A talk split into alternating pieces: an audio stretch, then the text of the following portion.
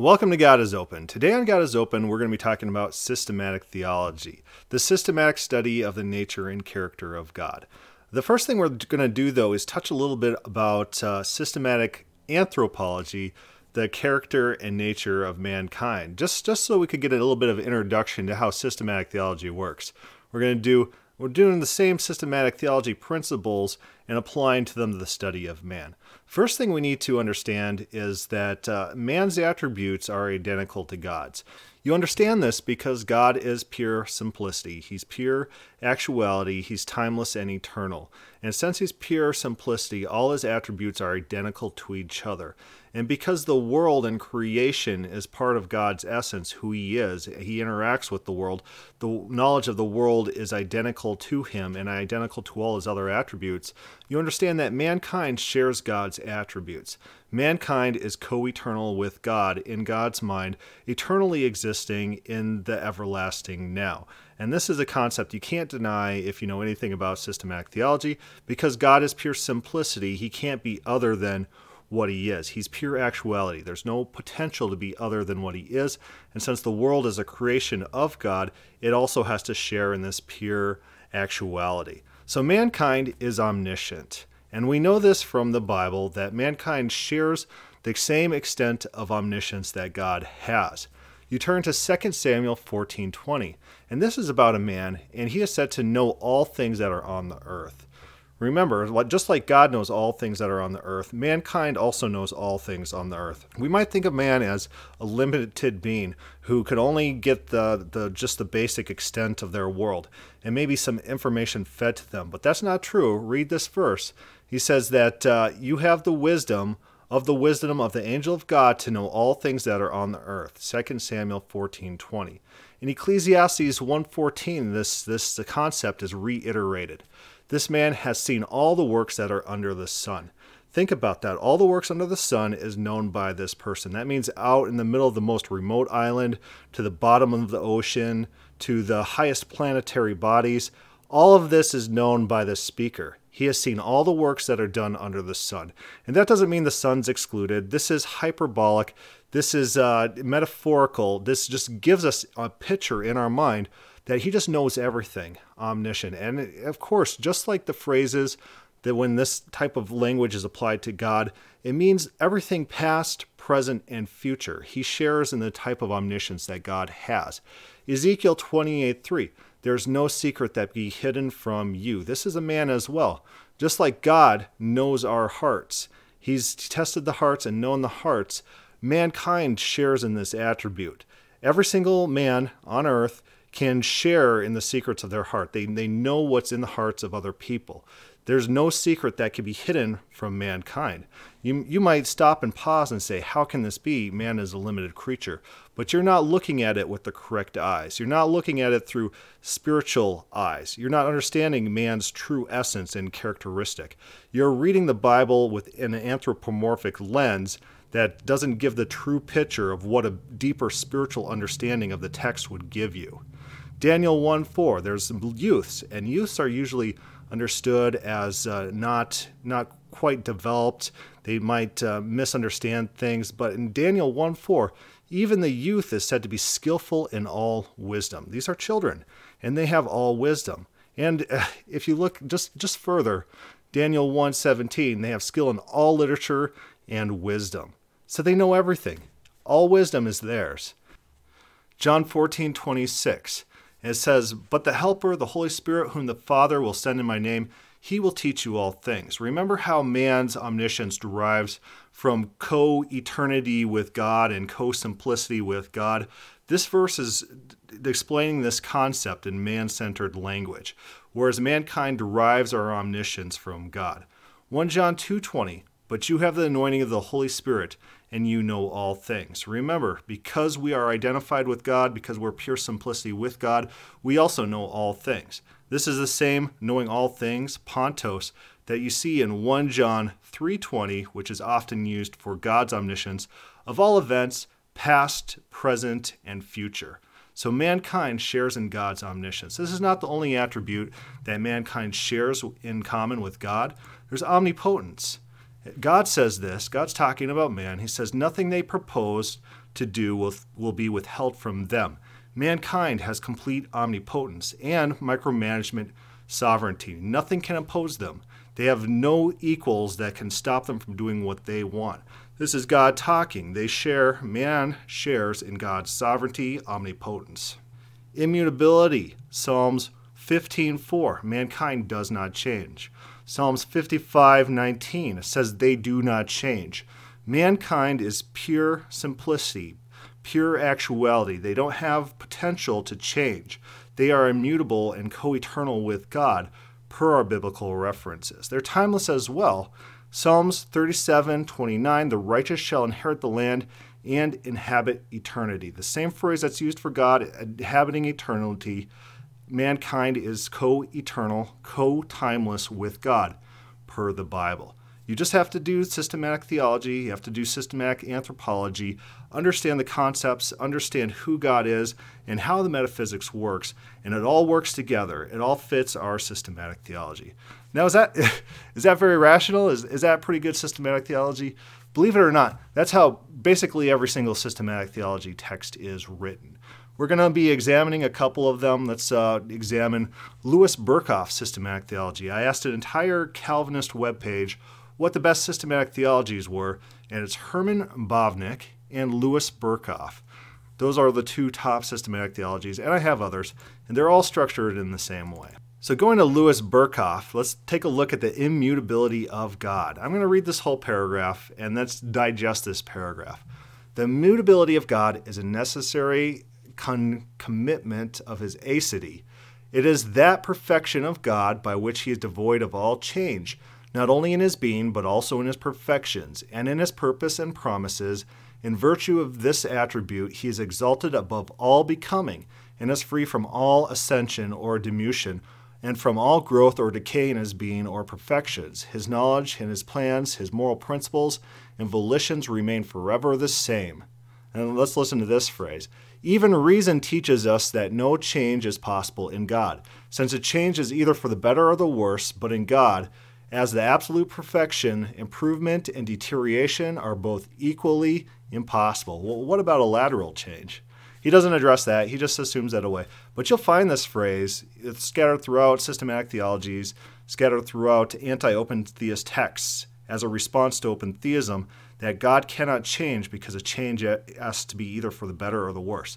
The first place we see this in history, this argument, is literally in Plato's The Republic, where he's talking about this per- perfect perfection in God, where God cannot change. This is literally Platonism that they're arguing. And he argues this before he talks about any scriptural proofs.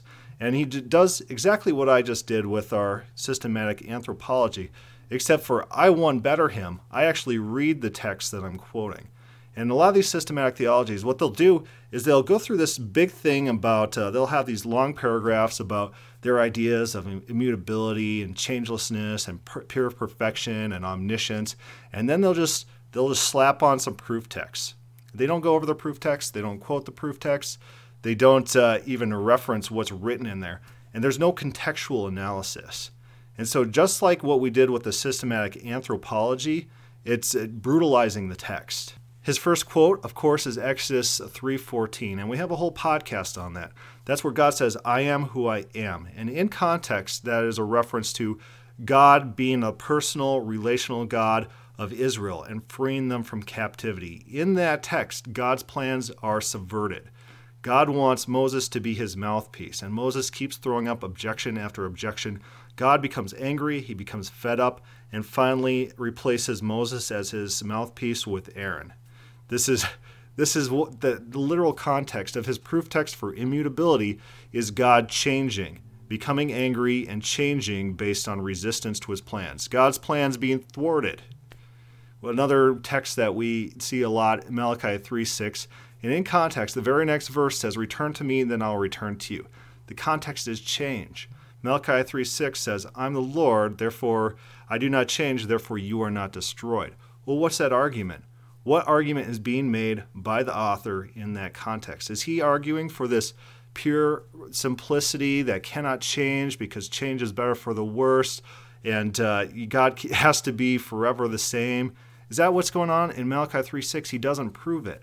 What this systematic theology does, and consistently throughout systematic theologies, is they just want to talk about their philosophy, and there's there's only this brief reference to the Bible. The Bible's secondary to their uh, theology, and their Bible's just there to proof text, to give some sort of idea that there are biblical references, but when we turn to those references, they have nothing at all to do with that systematic theology. This is bad theology. This is bad scholarship these little references, these little allusions to these different biblical verses tricks the reader into thinking that this is actual biblical theology being taught. But the, the, the nuance of the ideas being presented are not apparent in the proof texts. Remember, so this is about God is free from all ascension or diminution, from all growth and decay in his being or perfections, his knowledge, his plans, his moral principles, and volitions. Nothing of that can change. Uh, he's absolute immutability. He can't change in his essence. And let's look at Psalm 102, 26 through 28, and it's hyperlinks. So, so at least there's hyperlinks. It says, They shall perish, man shall perish, but thou shalt endure. Yea, all of them shall wax like an old garment, as a vesture shall not change them, and they shall be changed. But thou art the same, and their years have no end. So, what's this about? We don't even have to turn to Psalms 102, and we could probably already guess the context of what this means.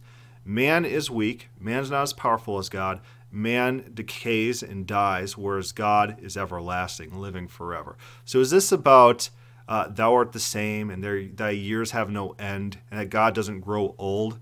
Is this this is about uh, pure immutability, where God can't change in any perfections or anything like that.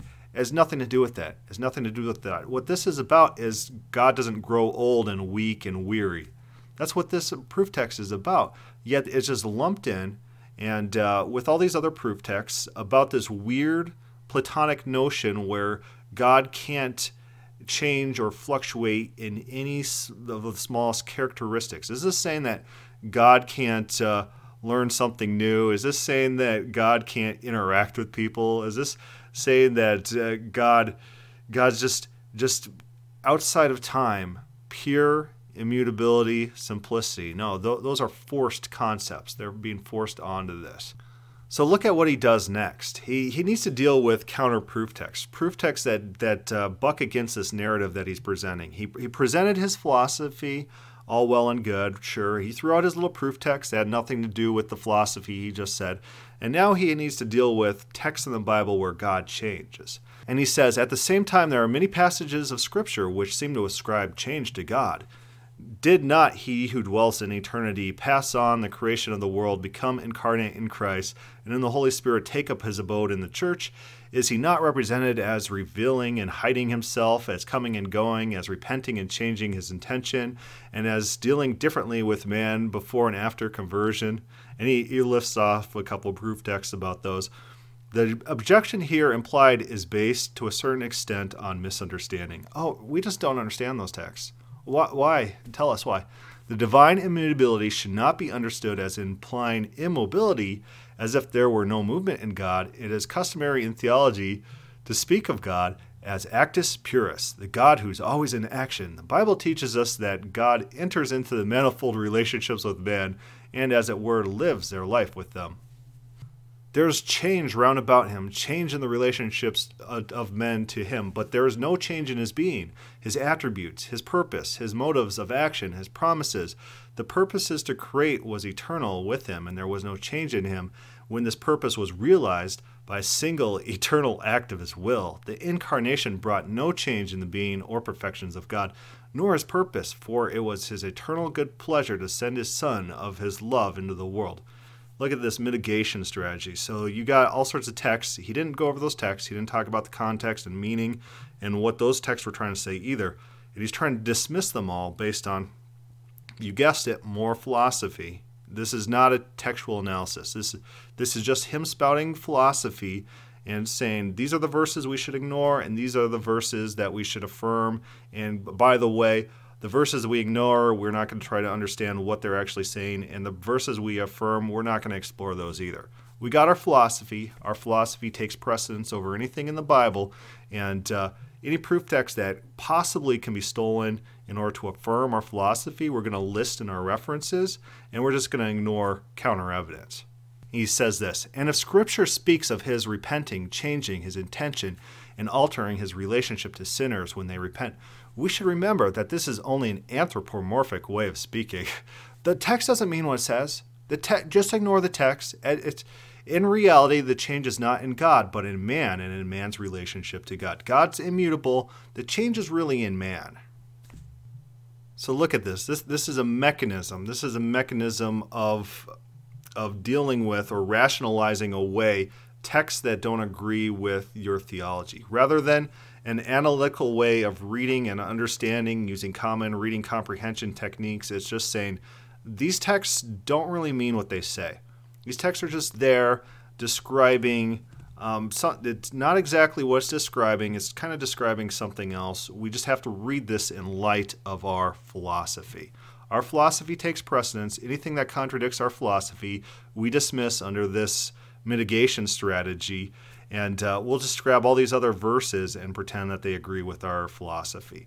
Philosophy in these systematic theologies takes precedence over and above the text. And all this philosophy that we're reading here about being pure act and pure simplicity and pure immutability, those are not biblical concepts. They're, they're not speaking about the Yahweh we find in the Bible.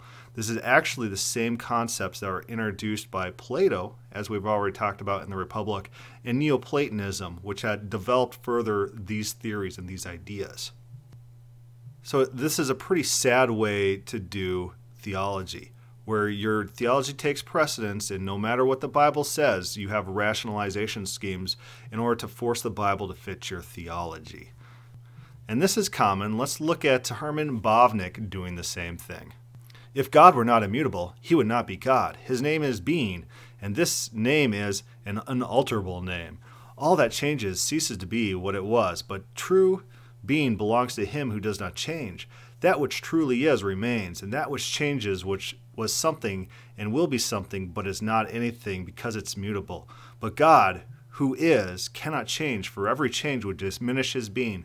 Furthermore, God is as immutable in his knowing, his willing, his decreeing, as he is in his being. That essence of God, by which he is what he is, possesses nothing changeable, neither in eternity, nor in truthfulness, nor in will. This is what they talk like. This is how they think. Is this biblical speaking? Do you, do you hear the Bible talking like this? And uh, Bavinck does this too. He does this proof text. At least he kind of references the proof text a little bit. This is what they'll also do when they're throwing out these lists of verses. They'll take those snippets. So remember how I did that with the the systematic anthropology that I just read the snippets?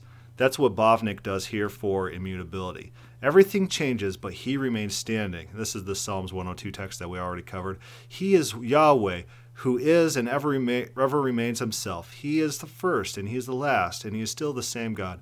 Isaiah 41, 43, 46, 48. He is who he is. Deuteronomy 32, uh, 39, John 8, 58, Hebrews 13, 8. So a lot of these verses, he, he references them, he throws them out, and he, he says, these are what those, these verses are saying. But you don't find contextual analysis. You don't see him turning to those verses and saying how this point is being made in context. What is the original point? How does it work within the context? The context is saying something to someone in some fashion. How does this point add to the overall point being made in that context? Just turning to Hebrews 13:8 as an example. Let's do that. We'll turn to Hebrews 13:8 as our example. This one's funny because this is uh, what I use as a counterproof text a lot to these Calvinists about immutability. Jesus Christ is the same yesterday, today, and forever. Then you'll turn to places where Jesus learns things. Jesus grows in wisdom and favor with God. Jesus grew up. He was a kid and grew up and he died and rose again. These are all changes. And so Jesus Christ is the same yesterday and day, today and forever really tells us that this is not about pure immutability. And what they'll do is they'll have these mitigation strategies in order to just redefine what's going on in this verse. Whereas this tells us this is not talking about these ideas of pure simplicity. Instead, it's, it's, speaking about who Jesus Christ is as a person, his morality, his deity. That's what Hebrews 13:8 is talking about. These people in Hebrews were, were rejecting Jesus as a divine figure. In Hebrews, if you read the book of Hebrews, it's a systematic argument of why Jesus Christ is important right? And so it's not talking about pure immutability, pure simplicity. In context, it doesn't make sense. It doesn't make sense when we look at who he was and how he developed and how he grew and everything we know about him in the Bible. It's not about that. But they'll have these mitigation techniques. They'll say, oh, uh, the human part of Jesus did change, but what this Hebrews 13:8 is referencing is this divine element that is identical to God's essence and it just took on this flesh with no change in itself. And that's what's happening in this verse. Do you get that from the verse? It, is that what this is talking about? Is there anything in this context to suggest that's that's what's going on? Or are they desperate? They are desperate for proof texts and they're willing to grab anything no matter how non contextual their point is being made. So, if they want an accurate proof text, one that actually reinforces the point they're trying to make, not only does their little phrase have to say what they wanted to say, but the context has to be about that. The context needs to reinforce that meaning. It has to be like these systematic theologies, where it talks a lot about philosophy and how the philosophy works. That's what we need to see in the Bible, but we don't see that. And so that's why we see when they're doing systematic theology, they're taking little short, vague phrases, ripping them out of context, not dealing with the context because the contexts are not about the principles that they're trying to lay down, that they're trying to set up in their systematic theologies. This is bad systematic theology. It's a bad way to treat the Bible. It's brutalizing the text, is what they're doing. So they grab these little snippets and then they just uh, paste it onto the philosophy that they already have in their own heads, and then they put it in a book and then they call it a systematic theology and then they sell it to the masses and the masses consume it and say oh this is so intellectual and and so so smart. I'm learning all sorts of things from reading these systematic theology texts. It's like really? You're reading this? What what do you gain? What do you gain out of these systematic theologies? Are you a smarter person after reading these systematic theologies? The answer is no no, because it's it's hurting the text. And so then when you start interacting with other Christians, you say, "Oh, Hebrews 13:8, that's about the immutability of God." It's not. It's not. You only believe that because you're force-fed this idea about immutability and it was really desperate for proof texts, and so just slapped on whatever whatever vague statements it could that might reinforce the point that they, they already had in their own head. The nuances are never described in the Bible. Their overall points are never described in the Bible. The Bible doesn't talk like this anywhere in the Bible. And so that's why they have to do this, this verse theology, this proof texting theology, this bad theology. So, what would I do? If I was to write my own systematic theology, it would be a lot different than normal systematic theologies. The normal systematic theology is set up in this, this way in which the first chapter or two is all about what's come before, who said what, and what did they believe in what context. It's written almost like a study paper. Uh, a systematic study of maybe you're reading John Lott and it's on guns and crimes. It'll talk about the different studies that came before and what those studies found. And then it'll take those summaries and they'll add it into the new data that they're exploring and build more conclusions. So it's lit, written like a research paper. Systematic theologies do that. All of that's meaningless. Why, why do we care what's come before? Shouldn't we care about what the text of the Bible says? So, a good systematic theology doesn't start off like a research paper. A good systematic theology teaches you how to read the Bible, first of all. How do we read the Bible? What, what are common ways of reading text and understanding context, form, the points being made in context, possible and probable meanings? Remember, if, if you picked up my book, God is Open, I spend an entire chapter talking about critical thinking putting yourself in other people's shoes, trying to understand possible and probable meanings, using context to determine meaning. It's, it's about liter- literary criticism. The first chapter is all about literary criticism because that is what's key to understanding the Bible. Not the systematic theology that we impose, we force on the text. That's like raping the text. It's like we don't care what the text says, we're just going to force this text to be whatever we want in our own mind to be. That's a textual rape. We don't want to do that. We want to let the text speak for itself. And the only way we could do that is reading the text with honest principles. If you don't set out those principles, if you don't talk about how to understand text in context, and, and don't just invent random standards that are alien to human communication, like, oh, because we want God to be immutable, that anytime it talks about God not changing, it must reinforce our immutability. And that's how we'll read the Bible. That, that's a bad way to do that. Treat the text honestly like you would treat any other ancient text written to a similar audience. Uh, we have the entire podcast on the Enuma Elish, the language used in the Enuma Elish, and how a lot of those languages and phrases are very similar to biblical passages, biblical phrases, and it's very obvious that it's not this negative Neoplatonic philosophy. It's just not. That's just not how language works. The narratives take precedence. What God says, what God does, what God thinks. And then from there flows these generalities. These generalities are summation of the narratives. And good systematic theology prioritizes those narratives over quote unquote didactic texts. But Christianity, because it has fallen prey to Neoplatonism, wants to prioritize what they call didactic texts, these little short phrases. They want to pri- prioritize that, and that gets to override anything else the Bible says. Everything else the Bible says, just throw in the trash. It's all anthropomorphism. It's all just man centered language that is not real philosophy, not theology. We got our higher theology, and uh, it works together in our head, and we think it's so great and nice. And it's not, it's Neoplatonism. There's all sorts of metaphysical systems out there. Just take your pick. You don't have to settle on Neoplatonism. You don't have to to force yourself into this mindset where you have to, you're arguing against Neoplatonists using their own metaphysics. You don't have to do that because there's they haven't proved that their metaphysical system is the correct system by which that we view the world.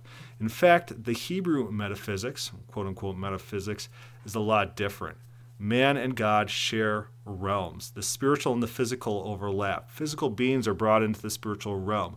The eternal Christian and Jewish hope is a resurrection on a restored earth. It's, it's a physical hope, right? It's not this Platonic ascension to the spiritual realm. Oh, we're going to get saved and go to heaven and be these spirit beings. It's literally a restoration of the earth and living forever with Jesus and God. God is sitting there on the throne with Jesus by his side, reigning from a new Jerusalem. That is the Jewish hope. It doesn't sound anything like this Platonist metaphysics where there's God has these different hypostases, um, just like in Platonism, where there's there's different levels of being, and those being levels of being can't interact with each other. They they're totally separate from each other, and you have to ascend the different levels of being. Jewish theology, Jewish metaphysics did not work like that. The physical and spiritual overlapped in a way where God can descend to earth. God can walk among mankind. God can rule the world from Jerusalem. In the city, this is the new city, and the city has no need of sun or moon to shine on it, for the glory of God gives it light, and its lamp is the Lamb. So it's Jesus. And Jesus is sitting with God in this new Jerusalem. That is the idea of Jewish theology, Jewish eschatology. And it's totally contradictory to Neoplatonist metaphysics, where there's these different hypostases and God has to be pure actuality, pure simplicity, changeless. They're contrary. That Jews were not Neoplatonists. So back to talking about an accurate theological textbook, an actual actual systematic theology deal with reading comprehension first. How do we read to understand? How we read how do we read to critically evaluate? How do we read in order to put ourselves in the mindset of what's being said? Putting our mindset in the mindset of the audience to understand what they are hearing from this text and to be able to accurately interpret the text as they would have. From there, we then look at the different texts throughout the Bible, especially texts about who God is and what God does. And from there, we draw, draw our generalizations. So this would be the exact same way that the Jews did their theology. Turn to Isaiah 40 through 48. The entire premise is God will perform in the future because look at what he's done in the past. They use historical data points to build trends about God in order to state attributes of God. You go from the specifics and then make generalizations based on the specifics. God's not powerful because this is just a, a part of his being and that's how we have to read it into God. No, God's powerful because he's done stuff. God's powerful because he created the world. God's powerful because he liberated Israel. That's how Jewish theology works from the details to generalities, not from generalities to the details. You don't override the details based on what we want the generalities to be. It doesn't work like that. We don't read the Bible like that. The Bible's not written like that in mind. When anyone asks me where to start in understanding biblical theology, I always push them to this theology of the Old Testament by Walter Brueggemann because he hits all the highlights, what I was just talking about, except for maybe reading comprehension, setting up a basis of how to read. But he talks a lot about the specific instances, and he spends a lot of time detailing different uh, passages throughout the Bible and discussing what it means. And he's He's not afraid to court controversy in reading the text. He takes the text seriously for what it says.